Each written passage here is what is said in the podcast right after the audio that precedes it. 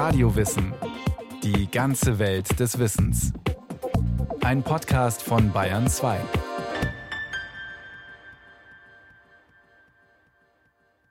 Die Nazca-Linien in der peruanischen Pampa zeigen Figuren wie einen Kondor, Kolibri, Affen oder sogar einen Astronauten?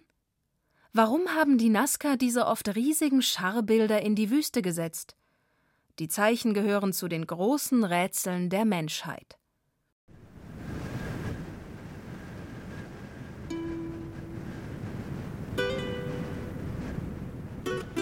Die peruanische Pampa zwischen Pazifik und den Anden. Unendliche Weite. Kein Baum, kein Strauch, kein Grashalm. Aber Sand. Über 40 Grad Celsius und Sand. Soweit man sieht, Sand. Gelber Sand, hellbrauner Sand, Sand in Grau, in Beige, ein paar dunkle Farbtupfer, Steine. Grenzenlose Fahrtheit. Einöde. Nur für den, der nicht genau hinschaut. Um eines der größten Rätsel der Menschheit richtig zu sehen, muss man nach oben. Als ich selbst zum ersten Mal über die Linien- und Bodenzeichnungen geflogen bin, ging von ihnen eine unglaubliche Magie auf mich aus. Und das ist immer wieder so, wenn ich dort reise. Insbesondere, wenn wir aus dem Flugzeug nach unten schauen, dann können wir einfach nicht begreifen, was haben diese Menschen damals getan. Schwärmt Buchautorin Viola Zetsche. Die studierte Bauingenieurin aus Dresden hat mehrere Bände veröffentlicht über die Pampa Colorada, den Landstrich zwischen Palpa und Nazca. Nazca. Eine beschauliche Kleinstadt mit knapp 24.000 Einwohnern. Gut 400 Kilometer südlich der peruanischen Hauptstadt Lima gelegen, direkt an der Panamericana, bei Kilometer 444 direkt an der legendären Schnellstraße von Alaska bis Feuerland, der Traumroute aller Abenteurer. Der Kilometerstein 444 ist es nicht, der jährlich tausende Touristen hierher lockt. Die gigantischen Scharzeichnungen sind es. Geoglyphen in der Wüste. Am besten kann man sich die geraden Linien vorstellen, wie über 1000 Mikado-Stäbchen breit geworfen auf einer Fläche von 500 Quadratkilometern. Und in diesen Linien finden wir Spiralformen, Zickzacklinien, Meanderformen und schließlich die großen Zeichnungen, die jeweils aus einer Linie gezeichnet wurden, die also irgendwo im Gelände beginnen und irgendwo im Gelände enden. Von ganz kurz bis über 10 Kilometer lang. Die Breite der Linien liegt meist bei etwa 30 Zentimetern. Dreiecke, Trapezformen, Abbildungen von Menschen und Tieren. Da ist der Kolibri mit einer Spannweite von fast 65 Metern. Die Spinne misst von den Vorder- zu den Hinterbeinen 45 Meter. Der Eulenmensch 30 Meter groß. In den Sandboden geritzt. Die Füße klobig, der Körper stämmig, die Augen weit offen und kugelrund. Eine Hand erhoben, als würde er sich am Kopf kratzen. Oder grüßen. Winken. Und zwar den Außerirdischen. So erklärt 1968 zumindest der umstrittene Schweizer Autor Erich von Däniken diese Bodenzeichnung des Eulenmenschen oder nach Däniken des Astronauten. Überhaupt sind die Theorien darüber, was sich hinter diesen über 1500 Linien und Bildern verbergen könnte, zahlreich und sehr verschieden. Rätsel der Menschheit lüften sich nicht leicht. Das wohl geheimnisvollste ist ihre Größe und die Verteilung auf einer Fläche von über 500 Quadratkilometern und vielleicht, dass wir dem Geheimnis mit unserer heutigen Sicht nicht wirklich in allen Aspekten nahe kommen können. Die Frage ist und bleibt nach über 2000 Jahren, warum hat das Volk der Nazca jene Zeichnungen angefertigt? Überdimensional, eindrucksvoll, wenn nicht ohne Kunstfehler. Ein 60 Meter großer Affe ist da zum Beispiel in den Wüstenboden gekerbt. Problem? Er rollt seinen Schwanz in die falsche Richtung ein, nach innen statt nach außen. Wie hätten die späten Nazca auch die richtige Rollrichtung wissen sollen? Derartige Affen existierten in dem trockenen und immer trockener werdenden Wüstengebiet schon lange nicht mehr. Früher ja, als es noch Flussoasen gab, Sommerregen, als die Nazca Avocados anbauten, Mais und Baumwolle ernteten. Die Nazca waren ein Volk von Kopfjägern, das lange vor den Inka nahe der Pazifikküste im heutigen Staatsgebiet von Peru lebten. Den Funden zufolge waren die Nazca ein Matriarchat. Eine ihrer Besonderheiten war eine Vorliebe für Schädeldeformationen, die sie erzeugten, indem sie ihre Kinder mit kleinen Brettchen bandagierten und die Köpfe zu Turm- oder Breitschädeln formten. Eine weitere Besonderheit waren Schädeloperationen mit bis zu handtellergroßen Schädelöffnungen. Wissenschaft, Kultur, Ökonomie waren weit entwickelt. Man handelte Waren. Das politische System war klar geordnet. Arbeitsteilung, Wohlstand. Vielleicht freie Zeit zum ersten Linienmachen. Oder ein Auftrag diesbezüglich? Wie auch immer. Warum?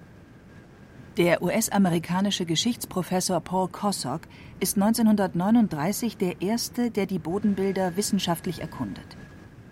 Das Prozedere ist ihm schnell klar.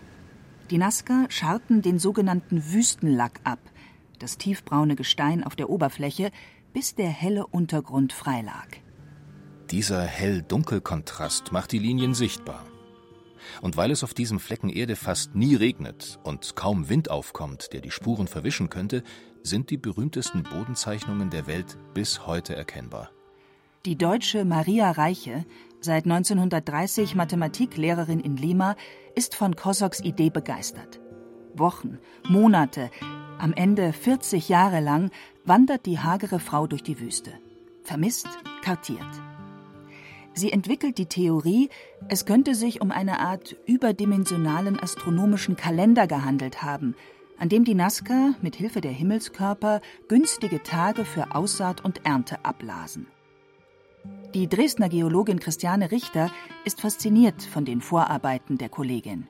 Sie hat also dann 1946 richtig in Nazca vor Ort angefangen zu arbeiten, alleine als Frau damals, also das war schon was Besonderes. Sie wurde von den Einwohnern belächelt als die Gringa, die die Wüste kehrt und hat also gegen viele Hürden ankämpfen müssen.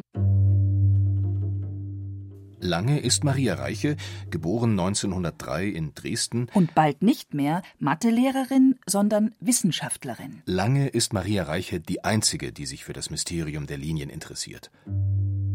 Man hatte zum Beispiel geplant, die Pampa zu bewässern. Das war ein groß angelegtes Projekt, was sie mit viel Engagement verhindern konnte.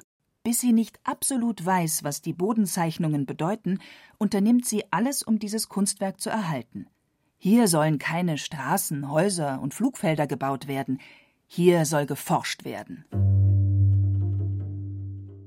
1994 erklärt die UNESCO die Nazca-Linien zum Weltkulturerbe Dank Maria Reiches unermüdlichen und unentgeltlichen Einsatzes lobt die Presse die mittlerweile über 90-Jährige.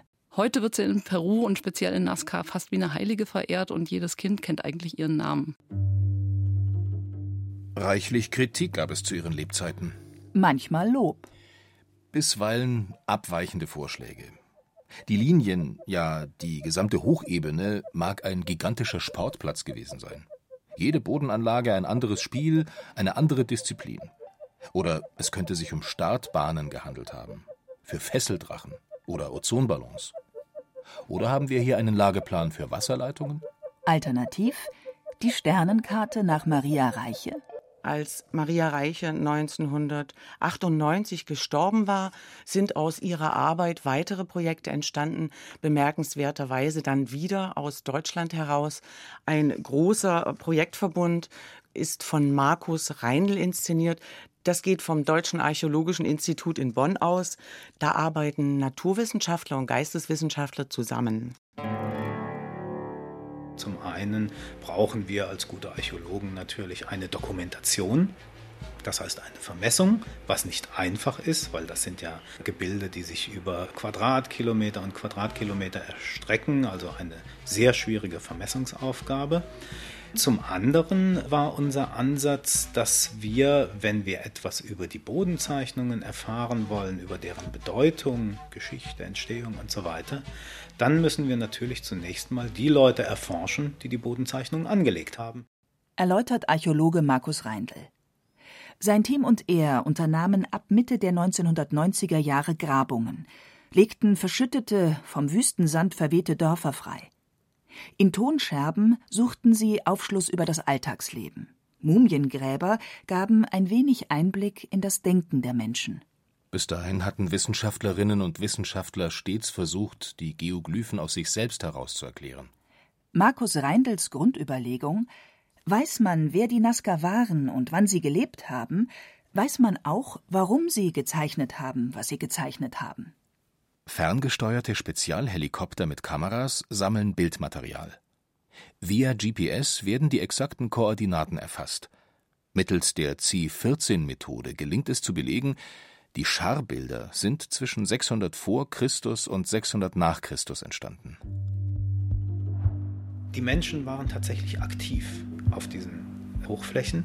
Und zwar nicht nur, um einmal irgendwelche Bilder anzulegen, sondern um diese Geoglyphen immer wieder zu nutzen als Schauplätze von Riten in religiösen Kontexten. Und ganz konkret war für uns wichtig die Ausgrabung von kleinen Steinplattformen, die wir unter Steinhaufen gefunden haben, die ganz offensichtlich dienten zur Niederlegung von Opfergaben im Zusammenhang mit Wasser- und Fruchtbarkeitskulten. Also über 1000 Jahre haben sich Menschen gemeinsam auf diese Hochflächen begeben, dort diese Linien und Figuren angelegt und sie haben dort Opfergaben niedergelegt. Sie sind durch die Figuren gegangen und haben ihren Göttern Opfergaben gebracht. Reindels Resümee erscheint plausibel, wertet Nazca-Expertin und Buchautorin Viola Zetsche. Allerdings auch die Vermutung, die Linien könnten Punkte am Horizont meinen, Gestirne, Tierkreiszeichen, Planeten, findet sie nicht unspannend. Außerdem neu Professor Eitel, der hat also als Geologe am Max-Planck-Institut festgestellt, dass die Nazca unter einem riesigen Problem zu erleiden hatten, das wir heute mit Klimaveränderung bezeichnen würden. Die Gegend wurde immer trockener, die Regenfälle blieben aus und tatsächlich haben die Nazca das vermutlich mit dem Zeichnen ihrer Figuren auf der trockenen Hochebene kompensiert. Sie haben womöglich, fasst man Reindels und Eitels Befunde zusammen, den Affen gemalt, um den Göttern zu signalisieren, schickt uns Regen, Fruchtbarkeit. Wir opfern viel und alles, weil wir uns erhoffen, dass diese Tiere zurückkehren. Die Bodenzeichnungen wären damit ein Wunschzettel an die Götter mit Baum, Spinne, Kondor, Kolibri, Eulenmensch oder Astronaut. Tatsächlich haken die meisten bisherigen Theorien ein bisschen bis sehr. Das gibt auch Christiane Richter von der Hochschule für Technik und Wirtschaft in Dresden zu. Ihre Lieblingshanebüchene Erklärung zum Thema Damals gab es natürlich auch keine Verhütungsmethoden. Das heißt, die Menschen hatten viele Kinder. Deshalb ist auch eine Theorie genau mit diesem Thema verknüpft. Das heißt, äh, möglicherweise haben die Frauen ihre Männer in die Wüste geschickt, damit die Männer dann abends so kaputt waren und dann keine Lust mehr hatten, Kinder zu zeugen. Möglich. Fragwürdig. Im Forschungsprojekt Nazca GIS sind Richter und ihr Team aktuell dabei, die Linien von Nazca zunächst digital zu konservieren, um ein geografisches Informationssystem aufzubauen. Wir sind von Beruf her Vermesser und wir gehen also in die Wüste raus und vermessen die Linien und Figuren. Da das Gebiet aber so groß ist, also 500 Quadratkilometer etwa insgesamt, ist es nicht möglich, das alles mit klassischer Vermessung zu machen. Und deshalb nutzen wir also heute auch moderne Satellitenbilder, teilweise auch Luftbilder, die wir aus Flugzeugen aufgenommen haben. So entstehen detaillierte Landkarten und 3D-Modelle, aus denen die Wissenschaftler mehr ableiten wollen, als Begehungen hergeben.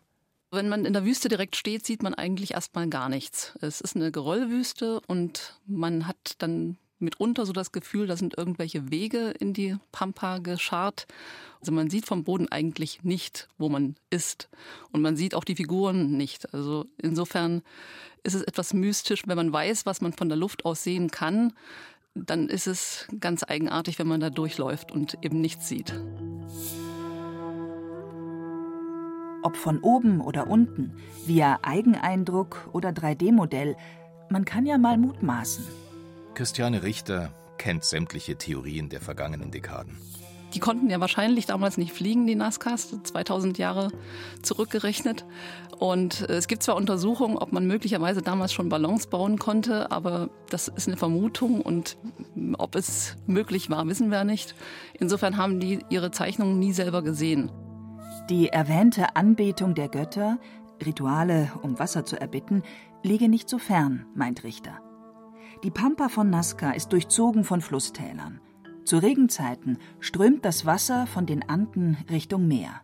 Sonst herrscht staubige Ebbe im Gelände. In diesen Flusstälern haben die Nazcas gesiedelt. Und diese Flusstäler sind auch sehr fruchtbar. Die Nazcas waren auch eine recht hochentwickelte Kultur. Das heißt, die haben auch unterirdische Bewässerungsanlagen angelegt. Sie haben also Wasser aus den Bergen, aus den Anden in die Täler geleitet und haben so ihre Felder natürlich auch bewässern können. Und die Frage ist jetzt, warum haben Sie jetzt noch diese Zeichnungen angelegt, wenn Sie eigentlich fruchtbare Täler hatten? Aber wenn man das heute so beobachtet, dann gibt es eben auch Jahre, wo es in den Anden vielleicht sehr heftig regnet, sogar Überschwemmungen sind, wie in den letzten zwei Jahren, wo der El Nino heftig gewütet hat und in Nazca kommt trotzdem kein Tropfen Wasser an. Und das wird damals sicher nicht viel anders gewesen sein. Vermutlich. Gehaltvoller finden die Dresdner Geologen den Ansatz, den Maria Reiche ins Spiel gebracht hatte. Astronomie. Die Nazca-Linien eine Sternenkarte oder ein astronomischer Kalender. Wenn man diese Theorie jetzt in Verbindung mit der Bitte an die Götter um Wasser verbindet, dann heißt das, dass möglicherweise die Schamanen die Linien genutzt haben, um zu sagen, wenn über dieser Linie die Sonne auf oder untergeht, dann ist mit Regen zu rechnen. Das heißt, dann ist Regenzeit in den Anden und wenn es in den Anden regnet, dann hat man auch Wasser in den Tälern in Nazca, also in der Wüste. Es gibt Sternkataloge beispielsweise, mit denen man das problemlos alles zurückrechnen kann. Wir haben bis jetzt äh, eigentlich so gut wie alle Linien und Figuren vermessen, haben die im Computer und jetzt können wir mit speziell von unseren Studenten entwickelten Programmen überprüfen, ob Linien auf helle Sterne oder auf Sonne und Mond zur Nazca-Zeit hingewiesen haben könnten. Die erste Linie, senkrecht verlaufend zum Schnabel des Kolibris, eine Sonnenwendelinie oder die Schnabellinie des Reihers. Auch genannt Schlangenhalsvogel. So viel zur künstlerischen Freiheit in der nicht ganz maßstabsgetreuen. Darum geht es doch gar nicht. Worum geht es denn bei den Linien? Wir sind noch nicht am Ende mit den Berechnungen, also da sind wir noch mittendrin. Man wird nicht alles damit erklären können, das ist definitiv, weil es gibt ganz viele sehr kurze Linien und da eine Ausrichtung nachzuweisen ist schwierig. Also wir untersuchen eigentlich nur Linien, die so mindestens 200, 300 Meter lang sind. Die längsten Linien in der Wüste, die sind äh, zwölf Kilometer, ist die längste, die wir gefunden haben. Und bei diesen Linien sind wir noch am Anfang. Dabei drängt die Zeit.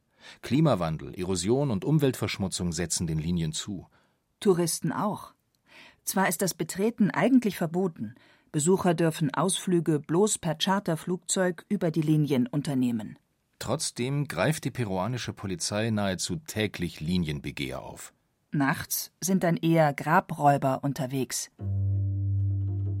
Das Gebiet ist sehr groß, also die gesamte Fläche, auf der wir heute arbeiten, ist etwa 45 mal 45 Kilometer. Und da wohnen natürlich auch Menschen, da gibt es Minen, es gibt Gold- und Kupferminen. Und dadurch wird natürlich ganz viel zerstört und es ist nicht möglich, dieses Gebiet wirklich zu schützen, weil es einfach zu groß ist. Und die Armut der Bevölkerung ist bis heute eigentlich noch so groß, dass der Verkauf eben von Artefakten, von Keramiken, die man eben auch da in der Wüste findet, weil die Nazcas eben auch Prozessionen und ähnliches abgehalten haben. Also dieser Verkauf von Artefakten, der bringt eben wirklich heute auch noch Geld. Und insofern ist es ganz schwierig, das zu verhindern. Das Rätsel um die Nazca-Linien zu lösen, wird damit zum Rennen gegen die Uhr. Als vor einiger Zeit Archäologen ganz in der Nähe zahllose Felszeichnungen entdecken und spekulieren, das könnte eine Art Werkstatt oder Planungsbüro der Linienmacher gewesen sein, versammeln sich kurz darauf genau so hier die Touristen. Wollen schauen, anfassen und mitnehmen. Ob es wirklich das Atelier war, weiß man nicht so genau, aber man findet ähnliche Darstellungen auf den Felsen wie auch in der Pampa. Wir haben aber auch untersucht, ob wirklich eine 1 zu 1 Übertragung stattgefunden hat und das ist nicht der Fall. Also die Zeichnungen sind ähnlich, aber sie sind nicht identisch mit denen, die in der Wüste sind. Für Christiane Richter damit ein weiteres Puzzleteil. Oder neues Fragezeichen. Ein Indiz, das womöglich. Oder auch nicht. Okay, oder auch nicht hilft zu erklären, was es mit den mysteriösen Linien auf sich hat. Vielleicht muss man es nämlich am Ende auch gar nicht ganz und perfekt geklärt haben. Moment. Dieses wilde und kreative Nachdenken darüber ist doch interessant. Womöglich interessanter, als jede Lösung es je sein könnte. Also ich muss ehrlich sagen, dass ich es eigentlich spannend finde, dass dieses Rätsel möglicherweise nie gelöst wird. Also das macht auch diese Faszination aus. Sternenkarte? Flugplatz für Drachen? Botschaft an Außerirdische? Oder von Außerirdischen? Wir sind häufig mit Studenten auch in der Pampa unterwegs gewesen und die Wüste hat ja also selbst im Winter so um die 40 Grad und wenn man da bei brütender Hitze durch die Wüste läuft, also nur Steine und ein bisschen Sand unter sich, dann kommen immer die verrücktesten Theorien. Also jeder Student hat dann irgendwie am Ende der Reise seine eigene Theorie. Und ja, beweisen kann man eigentlich keine so wirklich, weil die Nazcas haben keine schriftlichen Hinterlassenschaften für uns. Und insofern kann man da der Spekulation freien Lauf lassen. Also doch simpel kraftraubende Aufgabe für sonst zu willige Ehemänner. So ein Kolibri ist schnell geschart. Mit einer Spannweite von 65 Metern? Hm, ja.